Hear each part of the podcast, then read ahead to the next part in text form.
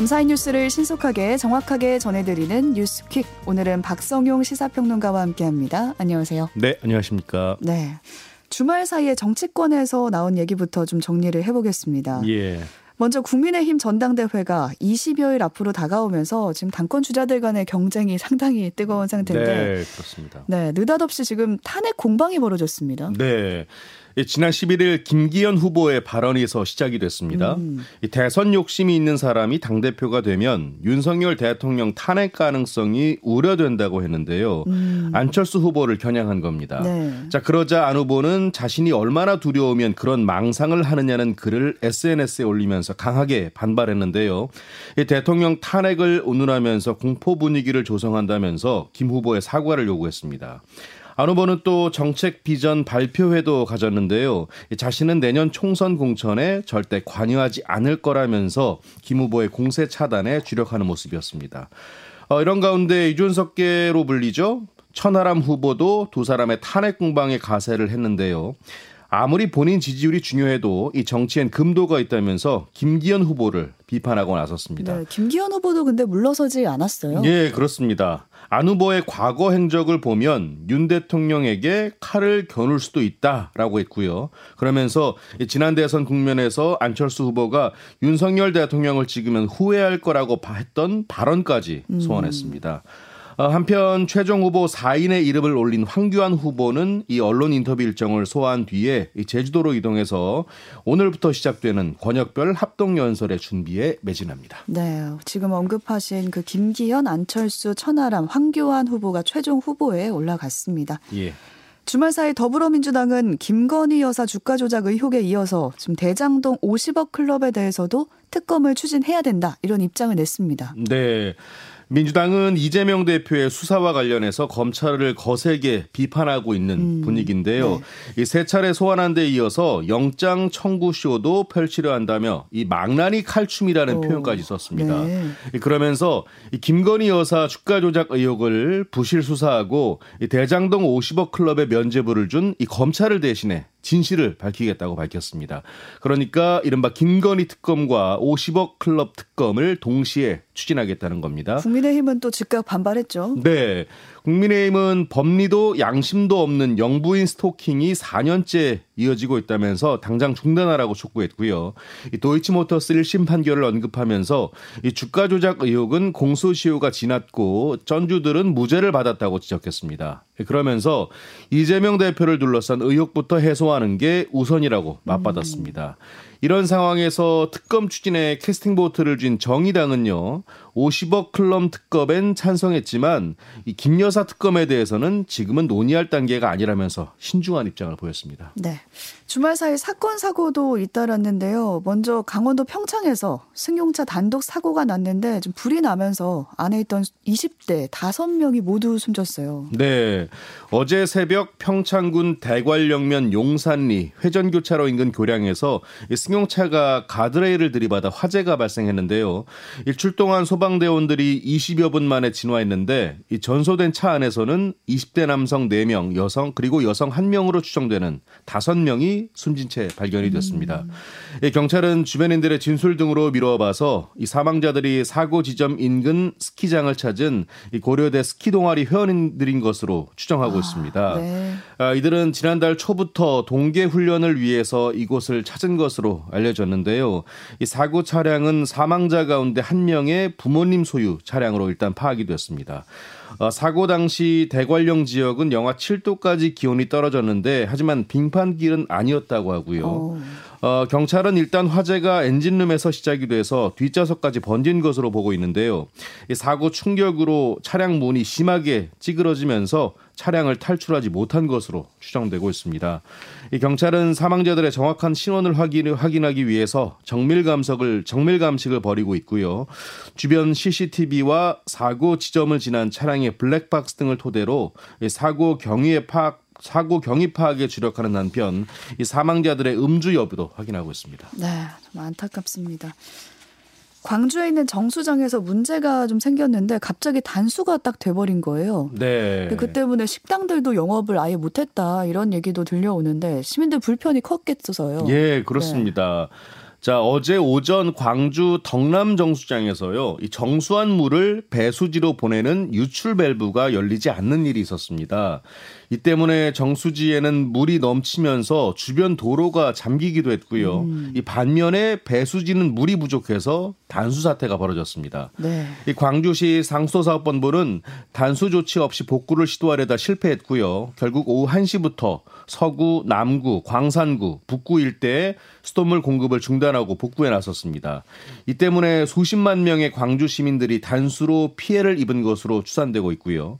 광주시는 오후 6시 20분쯤 이 고장 밸브에 대한 긴급 복구를 완료하고 이 정수지에서 배수지로 물 공급을 시작했는데요. 아, 일단 자정 이후에 맑은 물이 공급되겠지만 일시적으로는 흐린 물이 나올 수 있다면서 음. 일정 기간 수돗물을 흘린 뒤에 사용해 달라고 당부하고 있습니다. 네, 좀 가뭄으로 물이 부족해서 절약하라고 안내가 내려온 상황이었거든요. 네. 좀 허무하게 시민들이 절약한 식수가 좀 낭비된 셈이어서 지적이 나오고 있습니다. 일제 강제 동원 피해자들로부터 소송을 당한 일본 기업들이 지금 항소심에서 무대응으로 그냥 일관하고 있거든요. 예. 근데 법원이 서류를 공시 송달했다 이런 보도가 났는데 정확히 어떤 의미라고 보면 될까요? 예. 자, 공시 송달은요. 소송 서류를 전달할 수 없을 때 이 법원이 게시판이나 관보 등에 이 송달할 내용을 게재한 뒤에 해당 내용이 그대로 전달된 것으로 간주하는 음, 방법입니다. 네. 서울 고등법원은 강제동원 피해자 17명이 미쓰비시 중공업 등 일본 기업 7곳을 상대로 낸 소송 항소심에서 지난달 31일 공시 송달 명령을 내리고요. 이 사건의 첫 변론 기일을 5월 21일로 지정했습니다. 5월 11일. 예. 네. 자, 앞서 재판부는 지난해 8월과 10월에도 이 재판을 열려고 했는데요. 하지만 일본 기업들의 소송 서류가 전달되지 않아서 무산이 됐습니다. 자, 이런 가운데 한일 간의 논의 중인 강제징용 배상 해법과 관련해서요. 이 조현동 외교 1차관의 관련 언급이 있었는데요. 이달 내 마련할 가능성에 대해서 결론을 낼 수 있는 시기를 전망하기는 좀 이르다. 이렇게 음. 전했습니다. 네.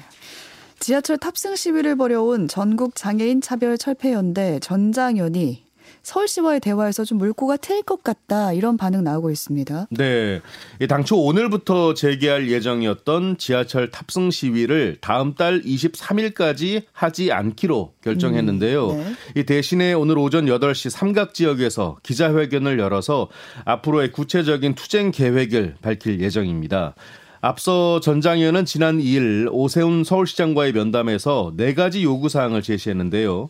이 지하철 리프트 추락 참사 및 엘리베이터 100% 설치 약속 미이행에 대한 사과, 또 기획재정부 장애인 권리 예산 반영에 대한 서울시의 요청 등입니다. 음. 이후 서울시에서는 사실 별다른 반응을 보이지 않았는데요. 네. 하지만 지난 10일 오 시장과의 면담에서 요구했던 네 가지 사항에 대한 구체적인 내용을 문서로 정리해서 서울시에 전달을 했고요.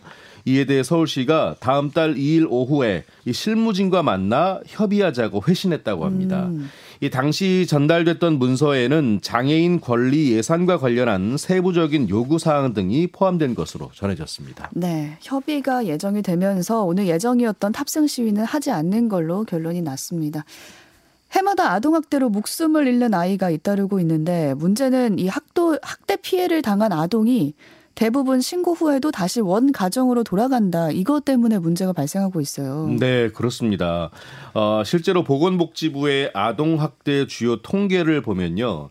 2021년 아동학대 사례는 3만 7천여 건으로 조사가 됐습니다. 음. 아동학대 신고의 중요성에 대한 인식이 커지면서 이 4년 전 조사 때보다 68% 이상이나 급증했는데요. 네. 자, 이 가운데 학대 행위자의 84%는 부모로 음. 조사가 됐습니다. 결국 부모로부터 가정 내에서 학대를 당한 경우가 대부분이라는 이야기인데요. 어, 또 피해 사례의 85%는 아동 분리 조치 없이 가정으로 되돌아간 것으로 집계가 됐는데요. 하지만 이 다시 학대 신고가 접수된 사례가 14.7%에 달한 것으로 나타났습니다. 아, 재학대가 또 이뤄진 거죠. 그렇습니다. 자, 학대받은 아이들의 확률이 높은 데는요, 이 가해자가 사는 학대 장소인 원가정에 남게 되는 이른바 원가정 보호의 원칙 때문인데요. 자, 문제는 학대가 벌어진 상황에 대한 개선 없이 원가정 보호라는 원칙이 내세워지면서 음. 또다시 아동이 학대의 위험에 놓인다는 겁니다. 네. 아, 그런 만큼 이 가정 상황과 아동 안전에 대한 관리가 제대로 되지 않고 있다는 지적 계속 나오고 있습니다. 네. 경기 부천에서 만취 상태로 친구의 차량을 몰다가 주점으로 그대로 돌진해버린 10대가 있었는데 경찰에 붙잡혔습니다. 네. 19살 A군은 어제 새벽 부천시 심곡동의 이면도로에서 친구의 차량을 몰다가 영업 중인 주점으로 돌진해서요. 음. 가게 안에 있던 손님 등두 명을 다치게 한 혐의를 받고 있습니다. 당시 A군의 혈중 알코올 농도는 면허 취소 수치인 0.14%로 조사가 됐고요. A군은 최근에 운전면허를 취득했다고 하는데요. 경찰 조사에서는 친구가 시동을 켜놓고 자리를 비우자 호기심에 친구의 차량을 몰았다고 아, 진술을 했습니다. 네. 경찰은 A군을 상대로 정확한 경위를 조사하고 있습니다. 고등학교 교감이 여학생에게 교사가 성추행했다 이렇게 허위 진술을 강요하는 일이 있었습니다. 네. 근데 이 일로 벌금형 선고 받았습니다. 네. 굉장히 황당한 네. 이야기일 수도 있겠는데요. A 씨는 2021년 1월에서 2월 이 전남의 한 고교 교육감으로 재직하면서 이 재학생 B양에게 교사 C 씨에 대한 허위 증언을 수차례 강요한 혐의로 기소가 됐습니다. 어, 사연인즉 A 씨는 자신과 사이가 좋지 않던 C 씨가 여학생의 팔짱을 끼고 어깨 동무를 한다는 소문을 듣고는 B양에게 C 교사가 학생들을 성추행한다는 자필 쪽지를 작성하라고 요구를 했습니다. 그러니까 교감이 학생에게 이런 요구를 한 거죠? 예, 그렇습니다. 네. 자, 그러면서 C 씨에게 주의를 시키려는데 말로만 하면 부인하니 경각심을 주려면 학생의 글씨체가 필요하다고 강요까지 했고요. 음. 자, 이에 비양이 거부를 하자 비협조적이면 혜택을 줄 수 없다. 이 다음 달 장학금도 받아야 하지 않겠느냐면서 이 저소득층 대상 외부 장학금을 언급하면서 압박도 했다고 합니다. 자, A 씨의 지시로 이 쪽지를 쓴 B 양은 선생님을 모함했다는 죄책감으로 학업을 중단하고 전학까지 고민하다가요. 심지어 자해를 하는 등 아. 극심한 스트레스까지 겪었다고 합니다. 네. 이 법원은 항소심에서 어, 징역 1년에 집행유예 2년을 선고한 원심을 파기하고 A 씨에 대해 벌금 800만 원을 선고했습니다. 네, 좀 황당합니다. 자신을 경찰에 신고했다는 이유로 옛 연인을 좀 납치해서 강금한 20대가 경찰에 체포됐습니다. 네. 20대 남성 A씨와 A씨의 친구는요, 어제 새벽 이 두고 온 짐을 빼러 가겠다면서 서울 역삼동에 있는 피해자의 집을 찾아갔습니다. 이들은 물건을 건네주려고 잠시 현관문을 연 피해자를 끌어내서 이 차량으로 끌고 간 뒤에 가뒀는데요. 두 명이 같이 그런 거예요? 예, 그렇습니다. 음. 이 과정에서 피해자가 차고 있던 스마트워치를 가위로 잘라 인근 화단에 버렸 버렸습니다. 이 스마트워치는 전날 피해자가 이 A 씨를 어, 데이트 폭력으로 신고하자 경찰에서 지급받은 것이라고 아. 합니다. 이들은 피해자를 태운 채 40분 정도 차를 몰면서 A 씨를 이 데이트 폭력으로 신고한 이유에 대해서 추궁한 것으로 조사가 됐는데요. 이 경찰은 A 씨와 A 씨의 친구를 체포했고요. 이 피해자가 끌려나갈 때 이웃에게서 폭행 신고를 함께 접수해서 음. 여죄를 수사하고 있습니다. 네. 오늘부터 영유아 대상으로 코로나 백신 접종이 실시됩니다. 네.